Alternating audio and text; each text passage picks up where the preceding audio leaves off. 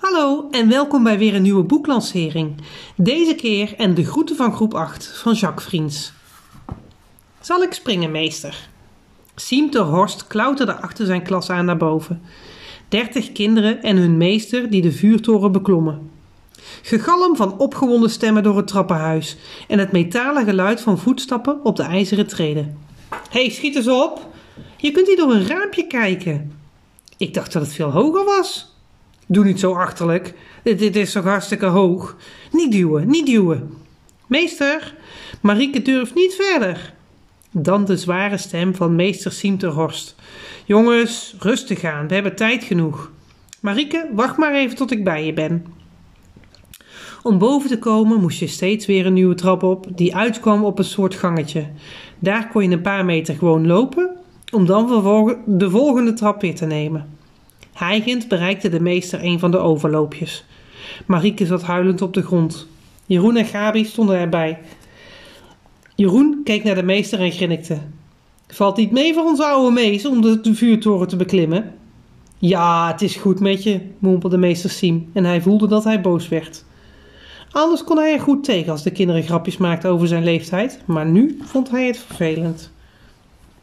Hoeveel jaar beklom hij deze vuurtoren al? 18 jaar? 20 jaar? Ieder jaar ging hij met zijn groep 8 vlak voordat de kinderen afscheid namen van de basisschool naar het eiland. De vuurtoren was een vast onderdeel van het programma.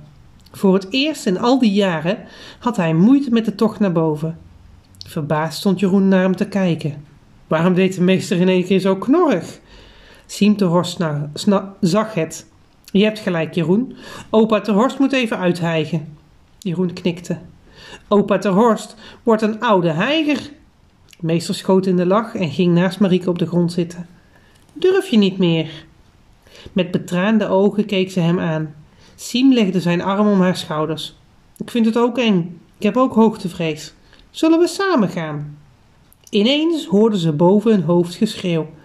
Meester, kom gauw! Barend wil van de vuurtoren springen. Hij zegt dat hij kan vliegen. Je moet hem tegenhouden. Vlug! Het was de stem van Grietje. Meester Siem dacht dat het eerst een grapje was, maar Grietje bleef krijsen. Mees, kom nou, Barend is gek geworden. Siem stond op en stormde de trap op. Er leek geen eind aan te komen. Deze trap was veel langer dan al die andere. Hij nam nu twee treden tegelijk. Het zweet gutste van zijn gezicht. Hoger, steeds hoger moest hij. Wanneer hield die trap op? Hij moest toch al lang boven zijn. Hij kon bijna niet meer en snakte naar adem. Even bleef hij staan. In zijn zij voelde hij een stekende pijn. Dan, boven hem, een wanhopige stem. Kom nou, meester, alsjeblieft.